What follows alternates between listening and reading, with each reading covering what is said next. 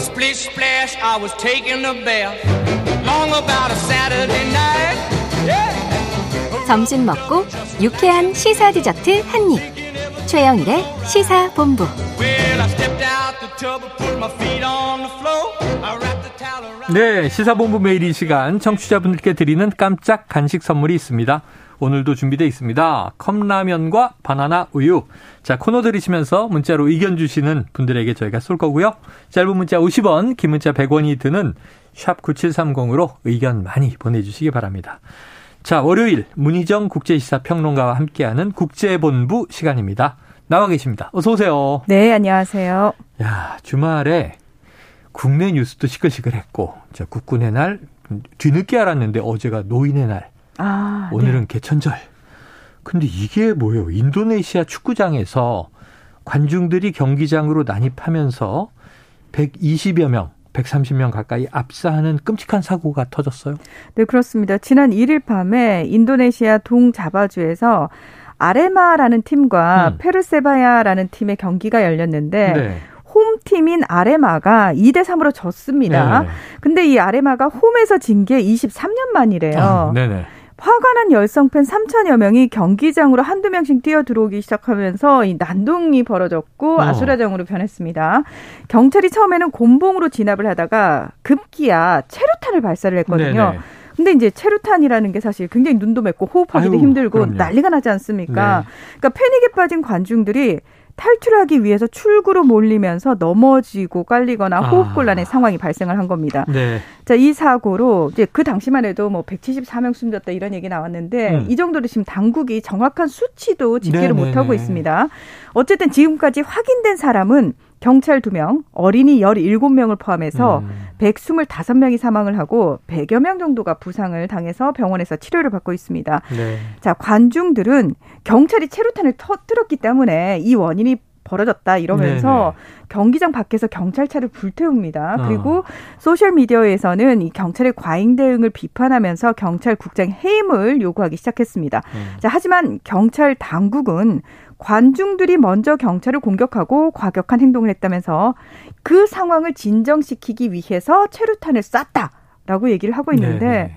그런데 국제축구연맹 피파 규정에 따르면 경기장에서는 총포류나 체류탄 사용이 금지되어 있기 때문에 네. 지금 이거는 경찰 측이 규정을 위반한 겁니다. 일단은 뭐 군중들이 꽉 들어차 있는데 그러면은 더 대혼란이 일어날 걸 예상 못했을까? 그러니까요. 근데 이건 두 개의 책임이 충돌하는 것 같아요. 경찰 측이 과잉 대응을 해서 군중들이 흥분 상태에서 막 이제 힘들어지게 만든 원인 제공.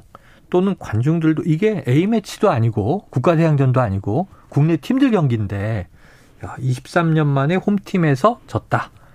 야, 이 난동의 요인인데 이렇게 우리가 훌리건 얘기 가끔 합니다만 유럽 네. 축구도 아닌데 인도네시아가 이 정도였나 하는 생각이 들어요. 원래 좀 이렇게 광적인 응원 문화가 있었습니까? 네. 인도네시아가 생각보다 저도 이번에 알았는데 네. 상당히 무섭더라고요. 네네. 예, 어느 정도냐면은 호주 ABC 방송이 인도네시아 프로축구 리그를 세계에서 가장 위험한 리그다라고 예, 얘기를 하더라고요. 그래서 심지어 지역 간 라이벌 경기 때는 아예 원정팀 응원단의 출입을 금지시키고 주요 경기에서는 전투경찰과 진압 차량을 배치하기도 한다고 합니다. 네. 지금 인도네시아 프로축구 1부 리그에는 18개 팀이 있는데 일명 마니아라고 불리는 광적인 팬클럽을 보유하고 있다고 합니다.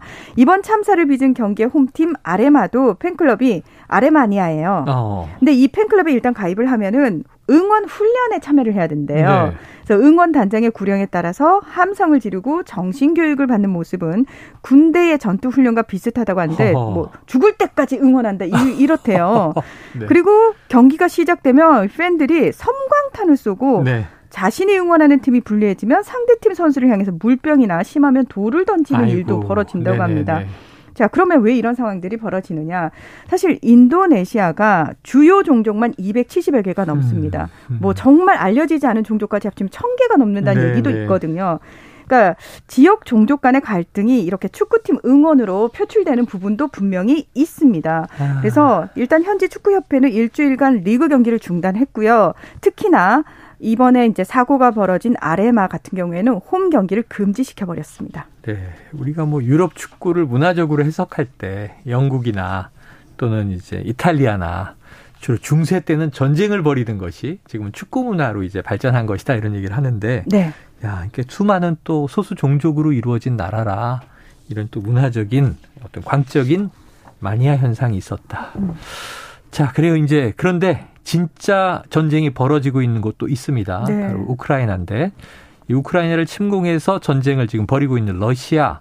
지금 점령지 네 곳을 합병을 해서요. 네. 지금 러시아 영토로 편입을 시킨 거죠? 그렇습니다. 그러니까 지난달 23일부터 27일까지 네. 그 점령지에서 주민 투표를 했습니다. 네, 투표를 했더라고요. 예, 뭐 예상대로 90% 압박에 압도적인 찬성률이 나왔는데 뭐 처음부터 결과는 정해져 있었거든요. 네네. 왜냐하면은 어차피 전쟁 중에 러시아군이 밀고 들어오면 네. 대다수 주민들은 피난을 가지 않겠습니까? 예. 결국 친러시아계 주민들만 남아있는 상황에서 그들을 향해서 물어보면 당연히 압도적으로 찬성률이 나올 수밖에 없는. 러시아가 되고 싶다. 그럼요. 거기다가 이 군인들이 투표 과정에서 집집마다 돌아다니면서 이 투표를 강요했다거나 아. 또는 비밀 투표가 전혀 보장되지 않았다. 이런 얘기도 나오고 있거든요. 네. 자, 이렇게 압도적인 결과를 바탕으로 29일에 푸틴 대통령이 이 헤르손주와 자포리자주를 독립국으로 선언을 했습니다. 네. 자, 네 곳에서 벌어졌는데 두 곳을 독립국으로 선언을 했고 나머지 두 곳이 어디냐면 동부인 돈바스, 도네츠크주와 루한스크주거든요. 여기는 애초에 또 독립선언 해놨잖아요. 그렇습니다. 네. 이미 그 침공하기 전에 했죠. 네. 자, 그리고 그 다음 날 이 네 개 주에 대한 병합 조약 체결 시를 진행을 하면서 러시아의 새로운 네 개 지역이 생겼다. 이제 러시아의 지역이기 때문에 모든 수단을 동원해서 영토를 지키겠다라고 얘기를 했는데 2014년에 러시아가 네, 우크라이나의 네. 크림반도를 강제 병합할 때 딱 이 방식이었습니다. 맞아요. 그림이 뭐 기시감이 좀 있다 했더니 네. 2014년에 재판입니다. 그러니까 이번에 이제 어찌 보면 점령 지역 네 군데를 사전엔 두 군데는 뭐 독립국처럼 해놓고 두 군데를 더 추가로 독립시키고 이 독립된 네 군데를 묶어서 이제 러시아와 병합을 한다. 네. 그래서 이 지역들이 지금 그 러시아와 국경을 맞대고 있는 동부부터 남부까지 이어지거든요. 그래서 네. 크림반도까지 쫙 이어지는 지역입니다. 아, 그렇죠. 애초에 네. 이제 그거를 기획했었다라고 이제 예측들을 많이 했었고요. 그렇습니다. 자, 그런데 이게 지금 점령지에 지금 군인들이 주둔하고 있는데 뭐 주민 투표했다, 압도적 찬성이 나왔다, 이렇게 간다. 이게 뻔히 예상되는 건데 러시아 영토다라고 선언하면 네. 뭐가 좀 달라집니까? 많이 달라지죠. 아, 그래요? 예. 일단 러시아 영토라는 논리로 해구산을 씌우겠다는 의도가 가장 사실은 숨겨진 무서운 의도라고 할 수 있습니다. 우리가 지킨다? 네. 그러니까 우크라이나 측은 당연히 말도 안 되는 시도니까 탈환을 위해서 노력을 하겠죠. 그러면 네. 러시아 자국 영토를 공격받았다라는 명분이 생기는 겁니다. 또? 러시아 입장에서는. 그걸 뭐 국제사회가 인정을 하든 안 하든 간에. 네네네. 그러면 지금 푸틴이 계속해서 우리 모든 수단을 강구하겠다라는 게 결국은 핵무기 사용도 할 수 있다라는 얘기거든요. 그런 얘기까지 나와서 불안불안합니다. 맞습니다. 그래서 그런 극단적인 선택까지도 할 수 있다는 명분을 지금 만든 거라고 할 수 있고요. 오죽하면 프란치스코 교황이 네. 이건 어리석은 일이다 라면서 푸틴을 향해서 경고를 내놓기도 했습니다. 그러니까 지금 이제 이게 적어도 우리가 뭐 국가로 인정이 된다. 또 특정 지역이 어느 A라는 나라에서 B 나라로 옮겨간다. 그럼 이게 조약이라는 게 있는 거고 또 국제적으로도 인정을 받아야 되는 건데 그렇죠. 지금 국제사회에서는 이거 인정하지 못하겠다는 거잖아요. 당연합니다. 네. 우크라이나와 서방 측은 이번 주민투표 자체가 국제법에 반하는 가짜 투표다. 그러면서 강력 대응을 예고를 했는데 그 가장 쉽게 말씀드려서 차이나타운이나 코리아타운 다른 나라에 있는 그런 네. 데서 여기는 중국 사람들이 많으니까 우리 투표로 이제 중국으로 합병하겠습니다라고 네. 얘기하는 건 말이 안 되잖아요. 예. 그렇게 이해를 하시면 될 것 같고요. 일단 젤렌스키 우크라이나 대통령은 푸틴과는 대화하지 않겠다. 그러면서 나토의 신속 가입 절차를 밟겠다라고 네네. 얘기를 했는데 사실 이 나토 입장에서도 곤란한 게 받아주게 되면 전면전이거든요. 그래서 미국하고 나토 측은 사실 이 젤렌스키 대통령의 입장에 동조하지는 않고 있고요.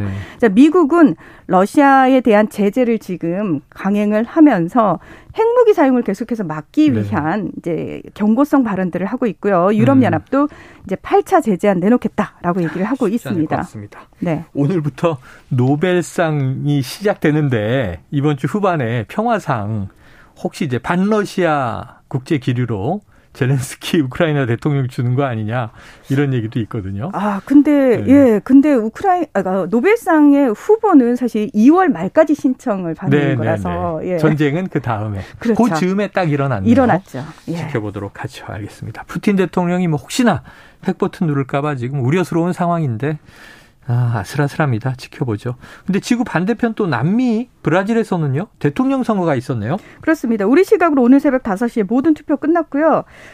브라질은 전자투표로 진행되기 때문에 결과 상당히 빨리 나옵니다. 예, 뭐 투표는 또 진화됐네. 네, 맞습니다. 그래서 극우 성향의 보우소나루 현 대통령과 진보 성향의 룰라 전 대통령이 맞붙었는데요. 네. 자, 결과는 룰라 48.4, 보우소나루 43.22. 자, 룰라 대통령이 이겼습니다. 그러나 우리나라로 치면은 여기서 끝인데. 그렇죠.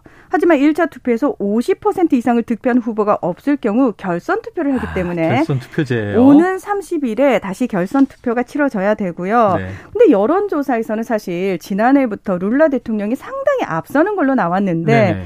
의외로 예상 외로 박빙 승부가 벌어졌다라고 이야기를 하고 있고 네. 보우소나루 대통령이 내가 지면 나 거기 승복하지 않겠다라는 얘기를 계속 해왔거든요. 네네. 그 부분과 관련해서도 사실 또 다른 혼란이 벌어지지 않을지 우려하는 목소리도 많습니다. 그래요. 자, 아까 전자투표가 도입돼 있다 그래서 야 이게 브라질은 좀 기술적으로 진화했네 이런 생각이 들었는데 정치적인 성향에 대해서 결과는 지켜봐야 될 것 같습니다.